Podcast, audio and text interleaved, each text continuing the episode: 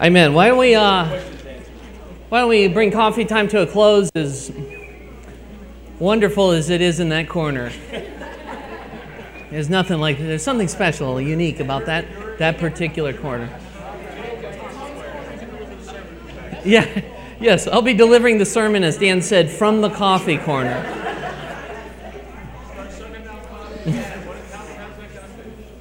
That's exactly right. Well, we'll just wait. We'll intercede for those still in the corner. We'll just pray for you guys. God would minister to you.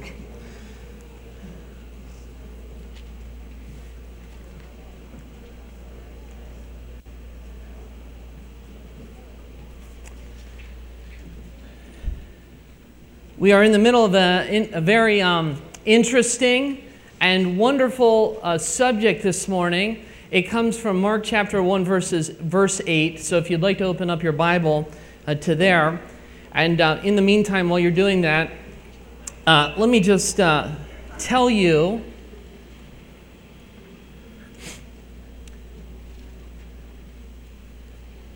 Let me just tell you that this issue, as we began to speak about last week, is uh, very near and dear to my heart. And I want us, and I believe more importantly, Jesus wants us to get it.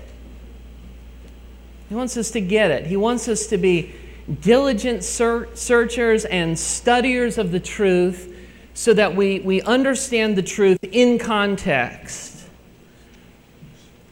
I remember when I was going to Bible school toward the latter years, I was married at this point, last year of Bible college. And I was reading this book on the baptism of the Holy Spirit by a man named Merrill Unger. And I remember thinking to myself, not so much on the gifts of the Spirit, there's a di- distinction and difference there. But on the baptism of the Holy Spirit, as I was reading it, I was thinking to myself, this makes a lot of sense. This is exactly what I've been already seeing. And yet there was this desire to say, well, I've got to I've got to continue in the flow of where I'm going. And I'm not 100% convinced yet, but I, I want to be convinced. I want to know. Then later on, as I became a pastor, and if you're interested in this, I would recommend it to you highly. But someone gave me or recommended to me that I get, I can't remember which, Wayne Grudem's systematic theology. Now, that sounds like really lofty, high stuff, but it's actually very easy reading. An eighth grader could read it. And I remember going through it, and especially with this subject of the baptism of the Holy Spirit, thinking to myself, this is right. This is, this is exactly what Again, the Holy Spirit has at least been bearing witness in my spirit as I, as I read the scriptures. It, it, it feels right. And I love our Pentecostal and charismatic sisters and brothers, and I'm going to get into why we need to uh, thank God for them in, in a little bit. But I knew at that time that God was calling me out of the denomination I was in primarily for that reason. That's how important this is. That's how important uh, this issue is.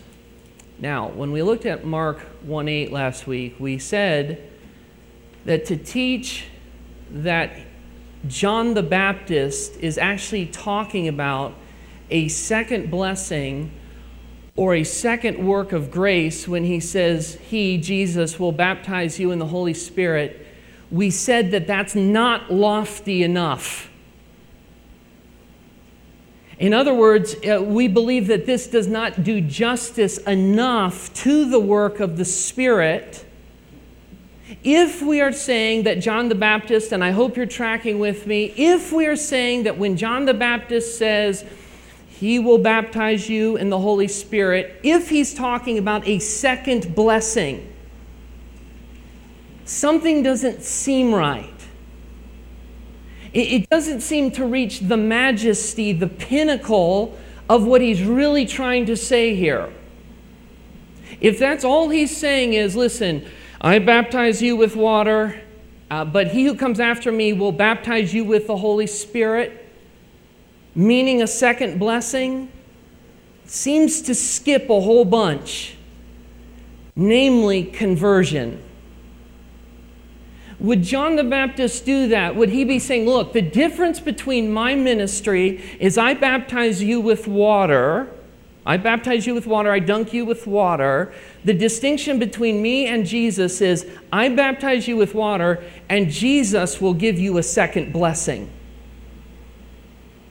Now, I want you to open up your Bibles to Mark 1 8 because I, I just want us to feel this. I want us to think about this as we are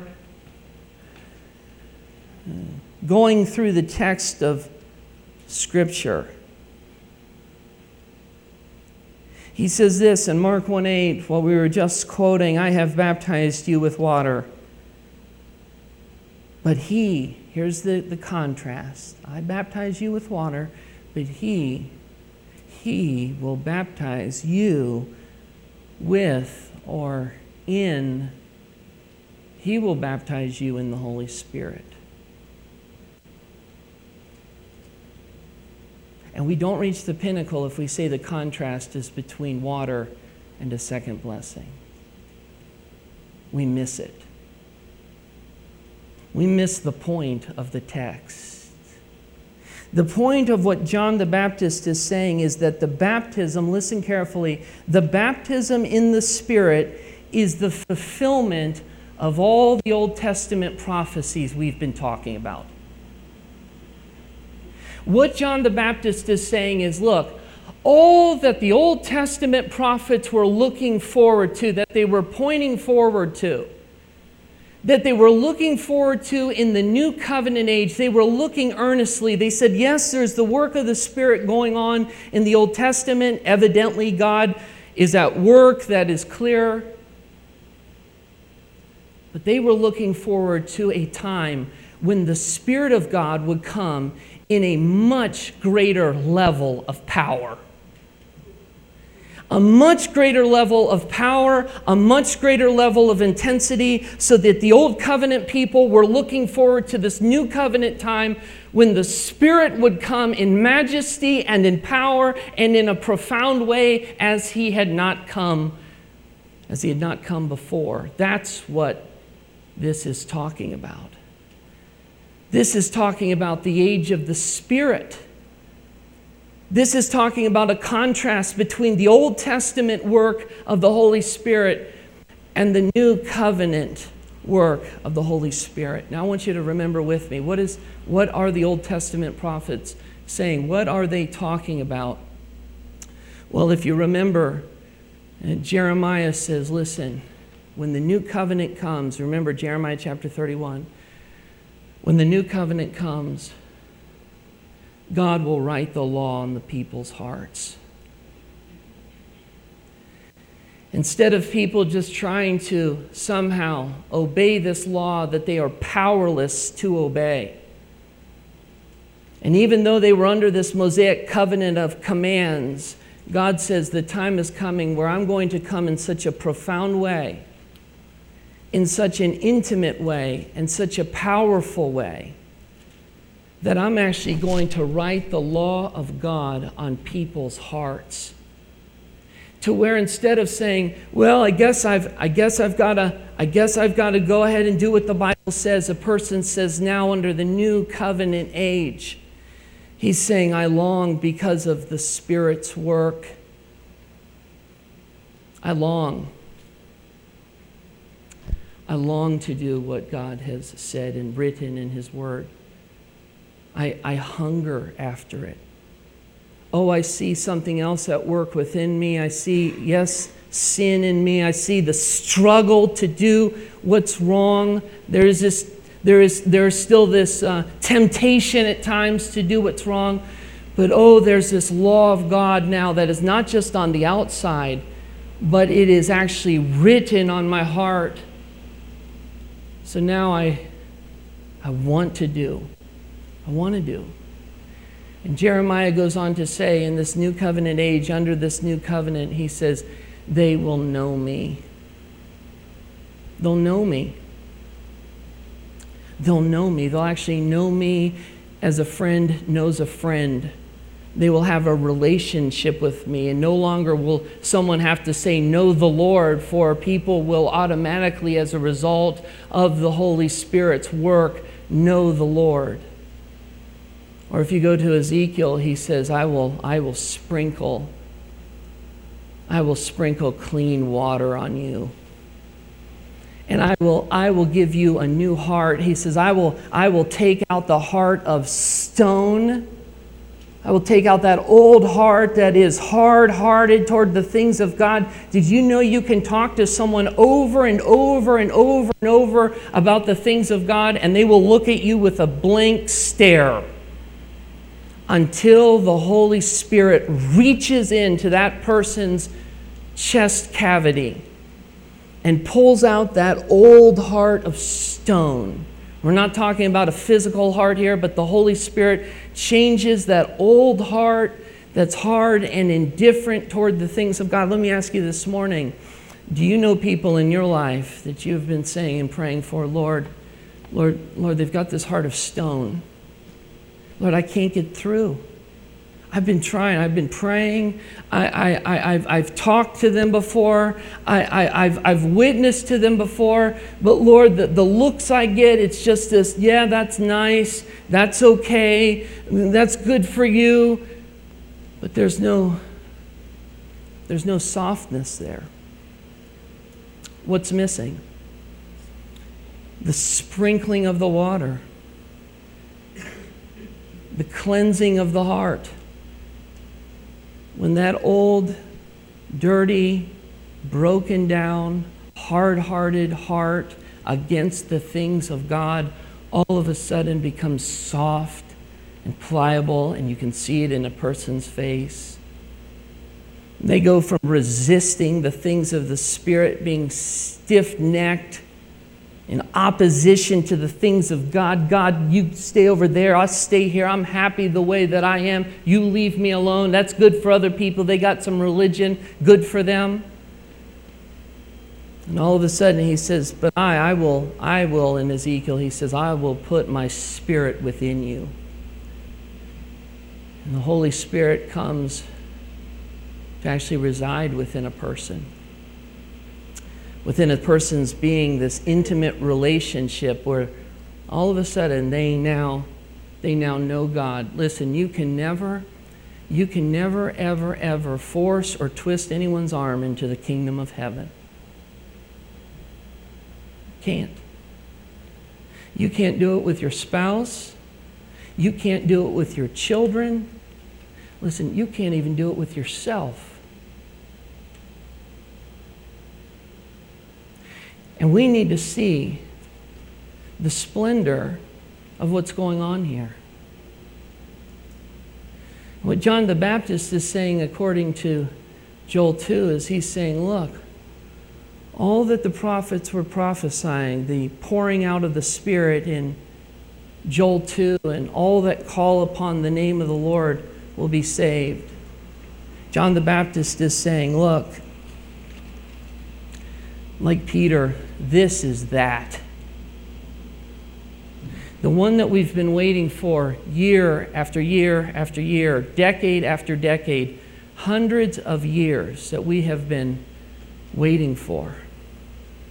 This is the one who comes, who's greater than Moses, who is the Spirit bearer. And from him, as he ascends into heaven, he will send the Holy Spirit and he will baptize people in the Holy Spirit, giving them a new heart, giving them a change of direction. So the question is when does this take place?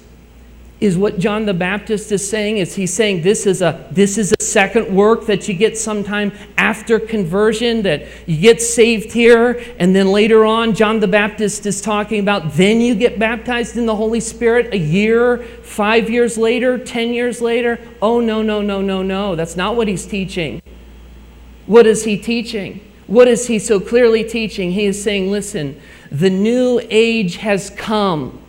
Jesus Christ, the Spirit bearer, is going to come and he's going to send the Holy Spirit and he's going to change people's hearts. And I would simply ask you the question this morning When is the law of God written on your heart?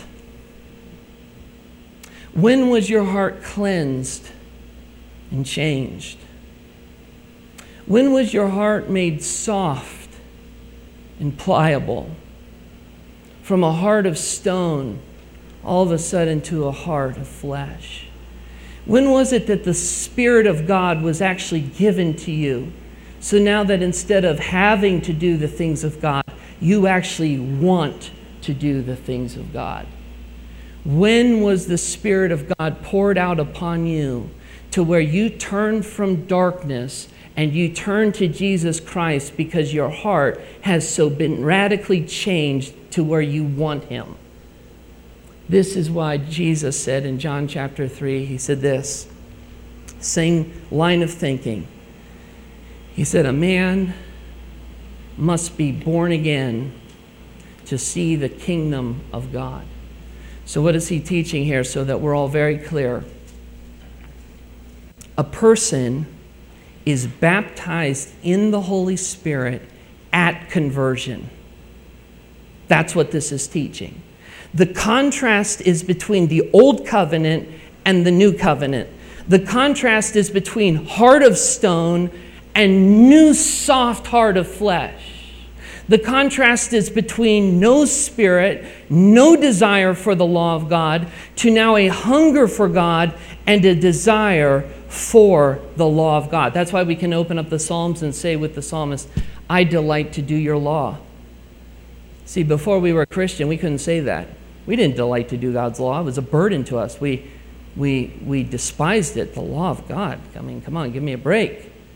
We don't want to obey the things of God. I mean, that's, that's not what we want. But all of a sudden, there's a change. And John the Baptist is saying, Look, this is the one we've been waiting for. This is the one. Now, the question remains then what of those kind of texts where it looks like people seem to get saved? And then all of a sudden, later on, at least in the text, it seems like there's this second blessing or second work of grace. We know that's not what is going on there. And what we need to understand is that there was this transition time in the book of Acts between the old covenant and the new covenant. People hadn't experienced the new covenant blessing of the Spirit yet. And so we see in Acts different groups coming under the influence of the Holy Spirit to where the church and the church leaders is saying, yes, they got it. They are no longer under the age of the old covenant, just like the Jews were, but they have now also experienced the same thing that we experienced. I want to show this to you in Scripture. So why don't you go with me to Acts chapter 1. Acts chapter 1.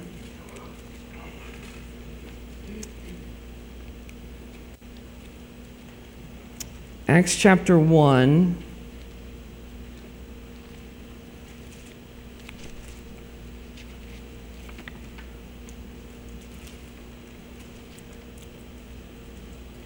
Verse 8. Now, Jesus is, is, uh, is speaking here. And he says here in Acts chapter 1, verse 8, and it is so good to see so many heads in Bibles. I'll tell you what, this is a sight to see. Acts chapter 1, verse 8, Jesus says, But you will receive power. Now remember, we're talking here about new covenant age of the Spirit. But you will receive power when the Holy Spirit has come upon you. And you will be my witnesses in Jerusalem and all Judea. That's the region there where they're at currently in this text. This is where they're located, and Samaria, and to the ends of the earth. I want you to know something that happens. In Acts 2, the Spirit of God falls, They're not receiving a second work or a second blessing. They're receiving the new covenant age of the empowerment of the Holy Spirit. They are going from the old covenant. This is what Jesus has been preaching. This is what John the Baptist has been preaching. This is why we say that we are spirit people. And the Bible says in Acts chapter 2 that the Spirit of God falls on that little early church. The group had been praying not much bigger than the group in this room. And so what Jesus said was fulfilled.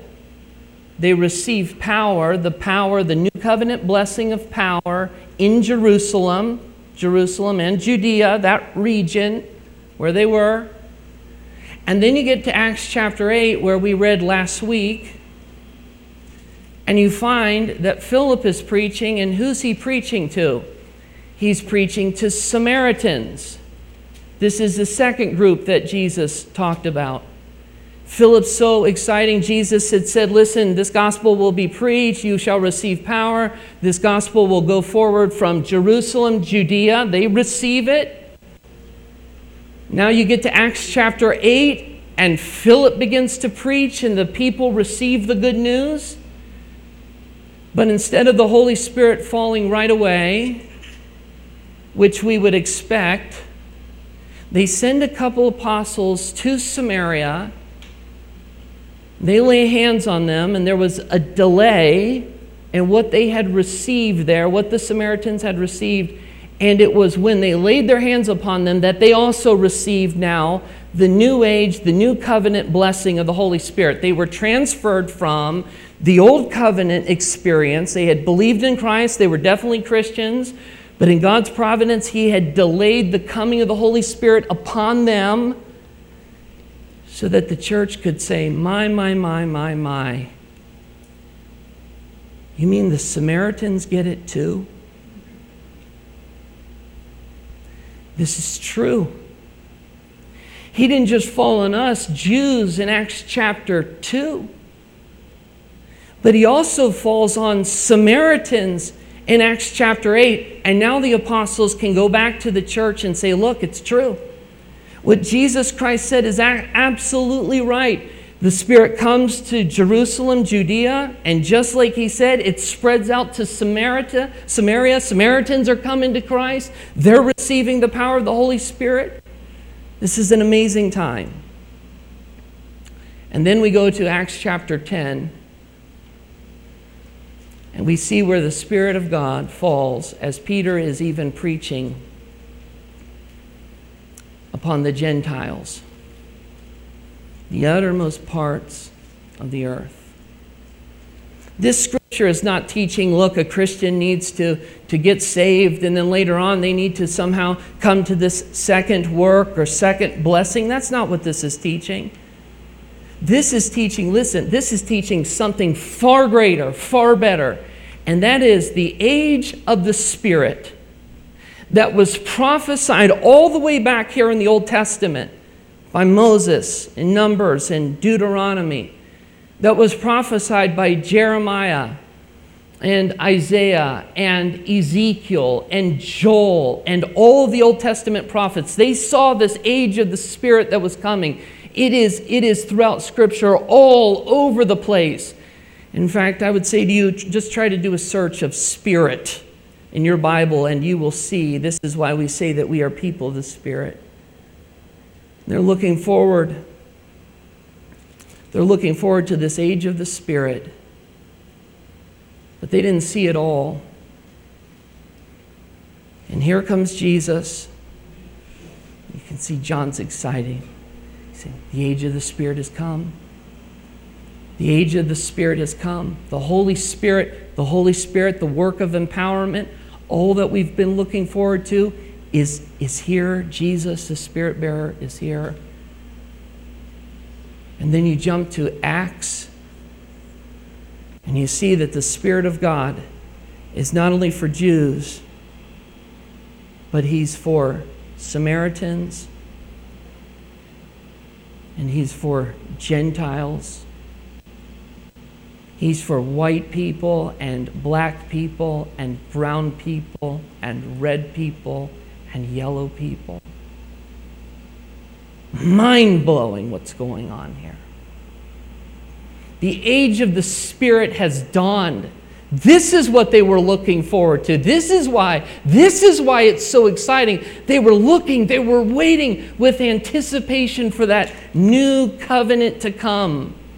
Oh, it's much greater. It's much greater than just saying, well, now that you've been saved, you need a second blessing. No, it's far superior, it's far more lofty than that. And then we get to 1 Corinthians chapter 12. So why don't you flip with me there?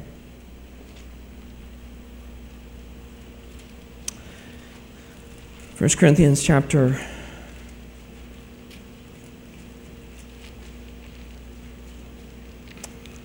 1 Corinthians chapter 12.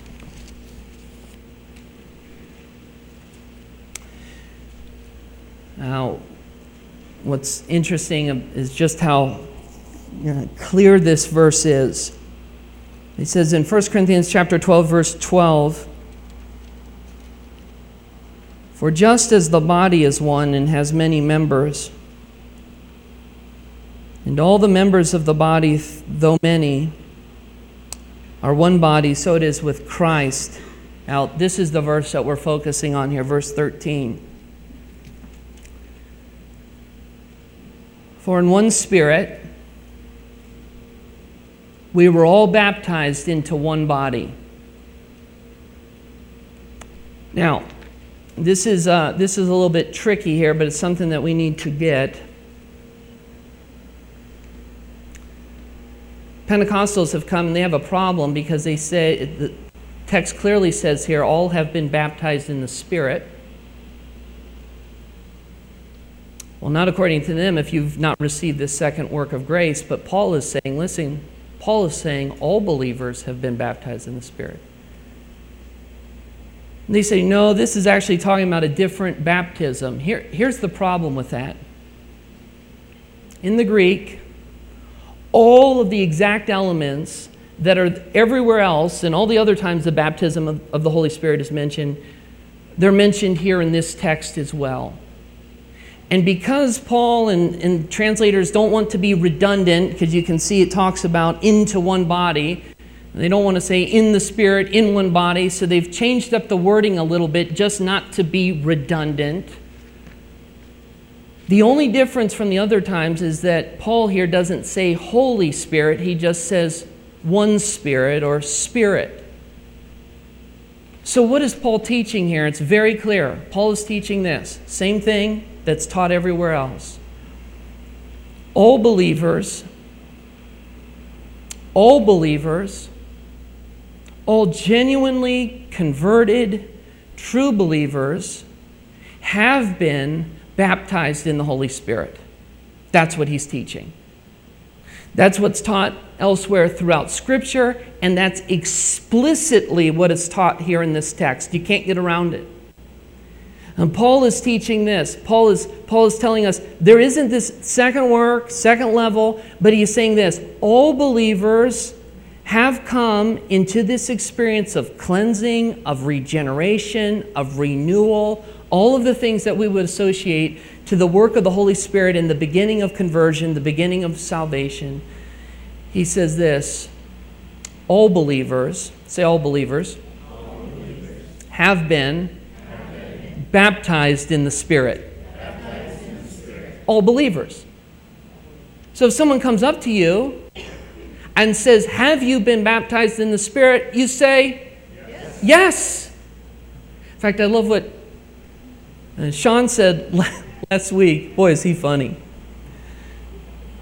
He said, someone, uh, someone was telling me that someone had asked, Are you baptized in the Spirit? And he said, The answer to that should be, Am I a Christian? Yes, that's the right way of thinking. This is exactly what Jesus is teaching. This is what John the Baptist is teaching This is what the whole scripture is teaching. Listen, this is why this is why we come under the authority of scripture. We don't say, "Well, I feel this way or I've been taught this or it's been my my tradition in church that we've been taught this." That's not how we handle the text of scripture. We say, "This is the word of God." Listen. We wouldn't even know that there's a Holy Spirit without this book. So, don't you think that we should listen to this book when it comes to the work of the Holy Spirit instead of ourselves? Now, I want to give you some, some reasons why this matters. Why this is, why this is such a, a big deal. You can say, well, you know, okay, so we're all baptized in the Holy Spirit. Reason number one, I think this is the, the most important is I don't want us, and Jesus does not want us, to miss the grandeur of the baptism of the Holy Spirit. I don't want us to miss it. That we understand how big this is. That this isn't just trifling with, with an issue of that we should just be kind of indifferent over. But this is the promise. This is the pinnacle of the promise of the Holy Spirit that was prophesied for hundreds of years. And that John the Baptist wasn't looking past conversion, he was looking to it. And he was seeing the work of the Spirit in conversion as lofty and high. I don't want us to miss this morning that you and I, we live in the age of the Spirit. We live in the age of the Spirit. You know, as I was, I was singing uh, worship songs with you this morning, we were worshiping Jesus, I was just thinking, you know, the only reason we can do that, that we can worship Jesus, is because we feel his power and his presence. We know he's with us. How do we know he's with us? Well, we know he's with us because of the Holy Spirit. So if we came in and we were singing songs to just some, let's say, political official or the king, we wouldn't have that same sense. This is not just about going back in time and trying to revere a historical figure with no living attachment now. You know, like we look back to George Washington or we look back to some other historical figure and we say, this is a, a really neat figure. It's not just that. It's yes, Jesus was historical. Yes, he came in time and space. But the reason that we can talk about him like we know him is because of what Jeremiah 31 says you will know him. And your heart will be cleansed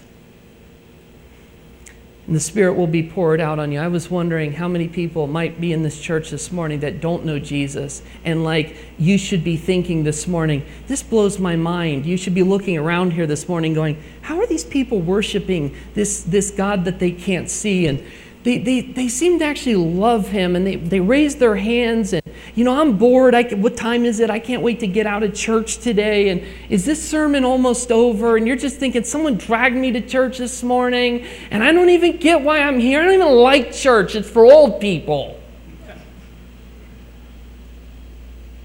And what you don't understand and what you need to begin thinking about is this. The reason we're excited And the reason that we actually act like we know Christ is because we do. And at some point in our life, Jesus showed us our sin. And he showed us how hopeless we were without Christ. He showed us that we needed to be forgiven. And the Holy Spirit came in and seized our heart and made it soft and made it pliable. And that's a miracle.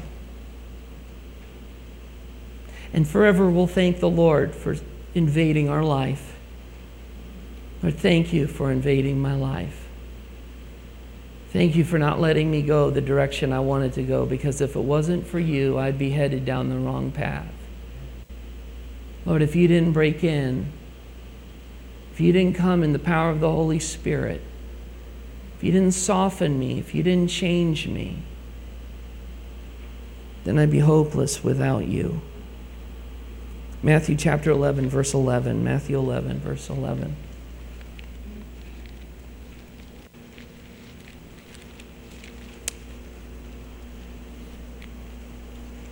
Matthew 11.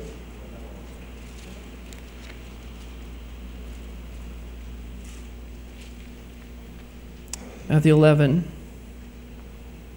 verse 11. Uh, Truly I say to you, among those born of women, Jesus is talking. Listen to what Jesus says. He says, There has arisen no one greater than John the Baptist. That's amazing praise. He says, Among those born of women, there's no one greater than, than JB. Listen to what he says. Yet the one who is least in the kingdom of heaven is greater than he. What's that mean? I mean, what's Jesus talking about? He says, he says, listen, he says, John the Baptist is the great, greatest born among women, yet, yet, the person in the kingdom of heaven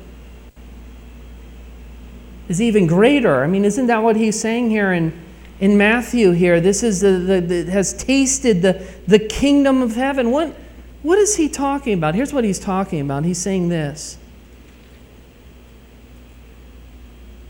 And he who's least in the kingdom of heaven is greater than he. What's that mean?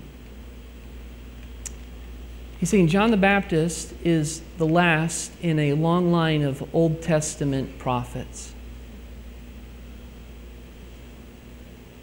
And John the Baptist is looking forward and saying that this one, the Christ, the Messiah, he's the one who's going to, he hasn't yet at this time, he's going to baptize you in the Holy Spirit. You know what?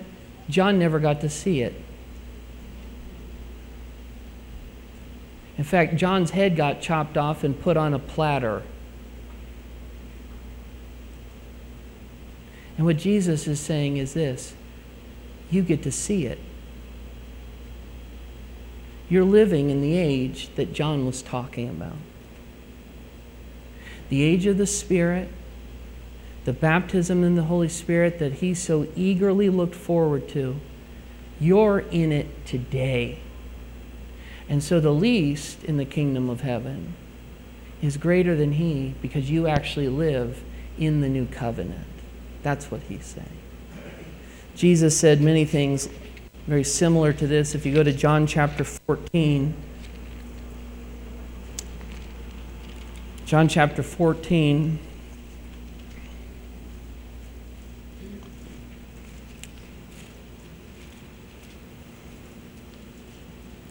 John chapter 14, listen to Jesus' excitement as he talks here. And he says, And I will ask the Father, and he will give you another helper to be with you forever, even the Spirit of truth, whom the world cannot receive because it neither sees him or knows him. Listen to this you know him, for he dwells with you, and he will be in you. Jesus is looking forward. Look at uh, John chapter uh, 16, John chapter 16, verse 7. John 16, verse 7. Nevertheless, I tell you the truth. And Jesus says, It is to your advantage that I go away. For if I do not go away, the Helper will not come to you. But if I go, I will send him to you. And when he comes, he will convict the world concerning sin and righteousness and judgment. Let me ask you this is that exactly what's happened? Has the Holy Spirit come for 2,000 years? He's been convicting the world of sin, righteousness, and judgment. So Jesus is looking forward to this new covenant blessing. John the Baptist is looking forward to it. I'll give you a few other reasons here, too. Part of the problem with this teaching of you've been saved, You've been baptized in the Holy Spirit. Number one, we miss the grandeur of the teaching of Scripture. We actually miss out on the splendor of the work of the Holy Spirit. But number two, it creates two class Christianity. You have your regular Christians, and then you have your super turbocharged Christians. So you have people over here, they say, Yes, I'm a Christian, I'm going to heaven. I praise the Lord. But I'll tell you what, brother, sister, I'm on a different plane than you because I've received this second deal that's going on, and I've got more going on. I'm more in tune with the Spirit. Friend, that is pride. I want to ask you a question this morning. Do you really believe that men like Martin Luther were actually less than Christians because they never received this second blessing? Do you think when we go and we hear someone like Alistair Begg, we say, well, that's cool. That, that's, that's good that uh, you're a Christian. Man, you're a pretty good Bible teacher. But I'll tell you what, man, you need to be more in tune with the Spirit. You see what that does? Now, here's what happens. When we go and we listen to someone like Alistair Begg, or when we read people like Martin Luther, we're not reading second class Christians, but we are reading people, listen, who have received the same spirit that you and I have received. And this is why Paul in 1 Corinthians says over and over again, they're all divided well, I speak in tongues and you don't speak in tongues, so I've got more. And Paul comes along and says, No, no, no. And there's these super apostles in Paul's day teaching all this false stuff, getting people uh, whooped up and whipped up into this frenzy of, Well, we're, we're, we really know what we're, we're really in tune with the Spirit. Paul comes along and says, No, no. For we've all drunk of the same Spirit. We've all been baptized in the Spirit. And we've all received the new covenant blessing of the Spirit. That's what he's teaching. That's what he's teaching. And I can tell you this from experience of my own that I've seen discouragement come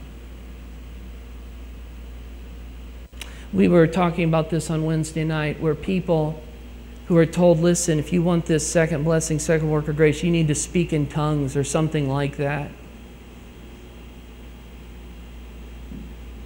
I'm not coming from the outside, I grew up in it. And I saw, and I, I, I saw people being prayed for who loved Jesus, and yet they would go away and they would not seem to have what everyone else was looking for them to have. And they might have intended well, they might have not been trying to say, Look, we're better than you, but that's, that's what comes across because the person goes home and says, I was really trying, I, I think I, I'm really trying to pursue this, but I'm just not getting that exact experience that they want me to. And out of that has come a host of other doctrinal errors that we could list. Because if you don't pay attention to the scripture in a big area like this, you're going to also miss it in other areas as well. And that's exactly what we've seen over and over and over again.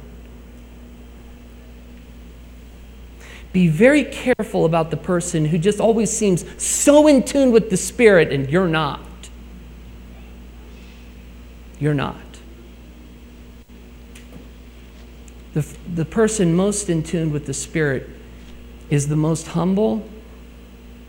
And according to 1 Corinthians 13, they're, they're, they're filled with self sacrificial love. Love is not proud, Paul says. Love does not envy or boast. It's not a braggart. It doesn't like to brag about itself.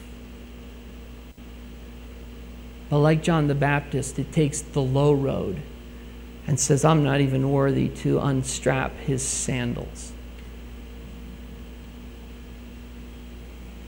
Now, I want to leave you with two things. We're going to conclude with this. This is it.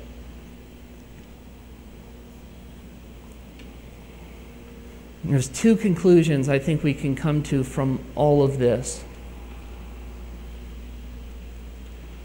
And number one is we need a lot greater emphasis on the Holy Spirit in conversion. You know, I believe, like Wayne Grudem says, I believe it with my whole heart. I believe that there are people who have had second experiences with God, and they're actually getting saved for the first time.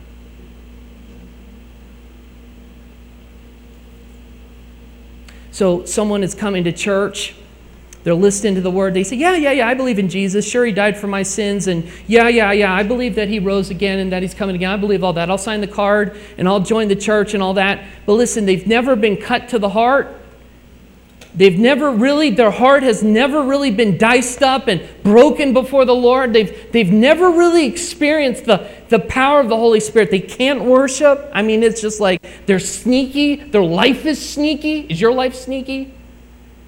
Is your life sneaky? Is your life hidden in the shadows?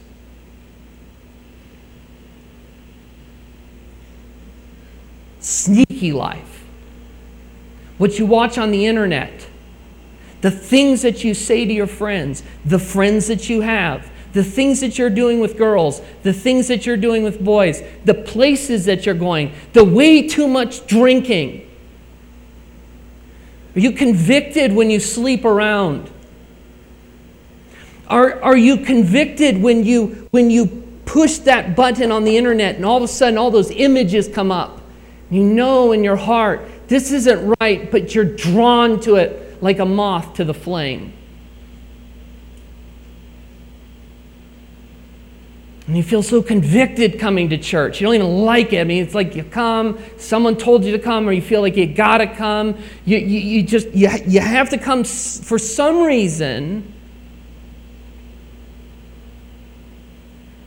But you come in and you leave unchanged. Listen, the Spirit of God is here this morning not to give you a second blessing, but to convert your soul.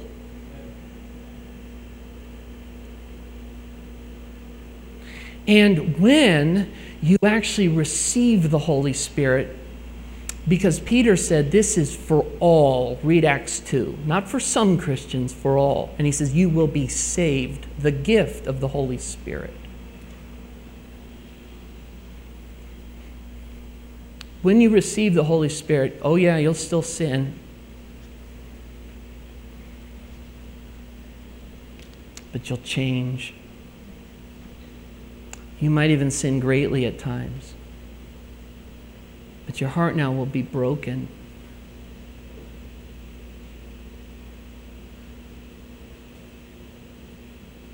The second thing I want to say, and this is it. Is we need, as Christians, fresh encounters with God. We don't need second works or second blessings, but we need to be filled with the Spirit continually. Paul says in Ephesians, be filled with the Holy Spirit. In the Greek, it's be being filled continually. And I want to tell you something this morning. God wants you to experience Him after you're saved. So you say, well, what about the people who have, were genuinely saved and all of a sudden they encounter God in this unbelievable way and they do begin to speak in real tongues? You know what I say? Praise the Lord. Praise the Lord. Because the experience is real, but it's been labeled incorrectly. Did you know John Wimber said this? He said that you can have good medicine and label the bottle incorrectly. Isn't that good? And so, what is happening is people aren't getting a second, it's not taking them to the second work of grace or the second blessing. But do you think the experiences in many cases are real? Absolutely yes. And here's what I would say we need more of them. We need more. You say, well, what should you call these experiences? When someone really does encounter God and boom, God puts them out on the ground, or they begin to speak in tongues, or maybe they're in the car and they're just weeping before the Lord, and maybe it's not a matter of going to the ground or anything like that. Maybe they just fall to their knees and they're just worshiping God like they've never before. What do you call that? Filling of the Holy Spirit, and we need it continually. In fact, the Bible says, that we need it over and over and over and over again. And I believe that there are people in this church here this morning that are Christians and are afraid of the work of the Holy Spirit. There are also Christians in this church, and you know you're dry. You know you're dry. The Lord loves you this morning, and He wants to give you a fresh encounter with Him. And I love what Patty said, and it's the same thing my mom's been saying for years, what she said on Wednesday night. The Lord just takes us deeper and deeper and deeper and deeper into the things of God.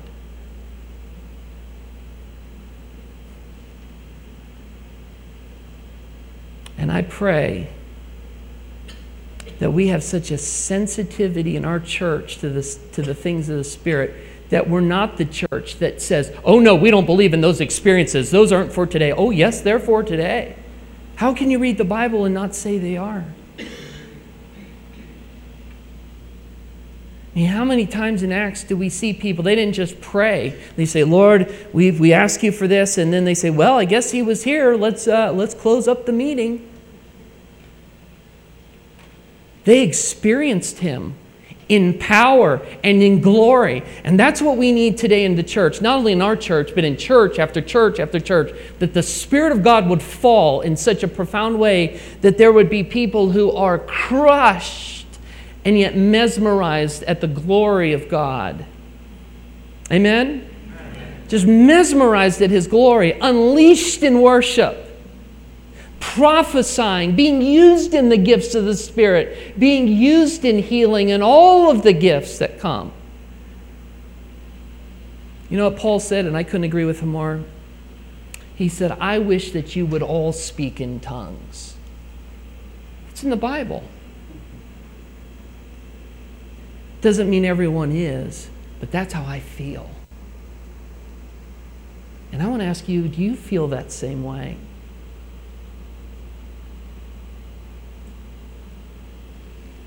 Not every gift is for every person. So we don't come to the Lord and say, Lord, if I don't get this particular experience that I'm looking for, I'm going to go back defeated and depressed. Here's what we do we just come before the Lord and we say, Lord, whatever it is that you have for me, I want it.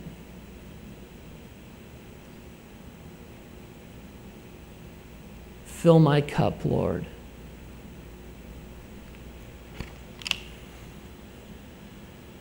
Gordon Fee says, but what happens is that the dynamic experiential quality of the Christian life, as life in the Spirit also seems to be the first element to go. Thus, there arose a generation that never knew about the empowering of the Holy Spirit. You know, my biggest fear for my kids is this that they don't know the power of the Holy Spirit. Let me ask you this you want your kids to know the power of the Holy Spirit. I'd rather have my kids experience the Holy Spirit and have it labeled incorrectly than never experience Him at all.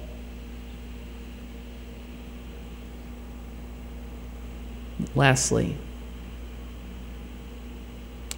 they, that is, Pentecostals, charismatics, belong to that tradition of piety. Listen to this that cried out, O God, fill me with yourself and your power, or I die. Out of that hunger and cry, they experienced a mighty encounter with God and the Holy Spirit. Is that how you feel this morning? God, unless I encounter you, I'm going to die.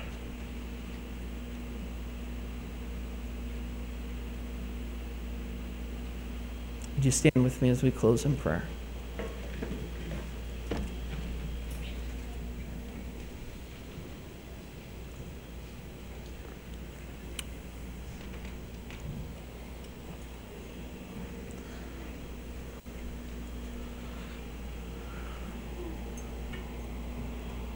Father, we need you this morning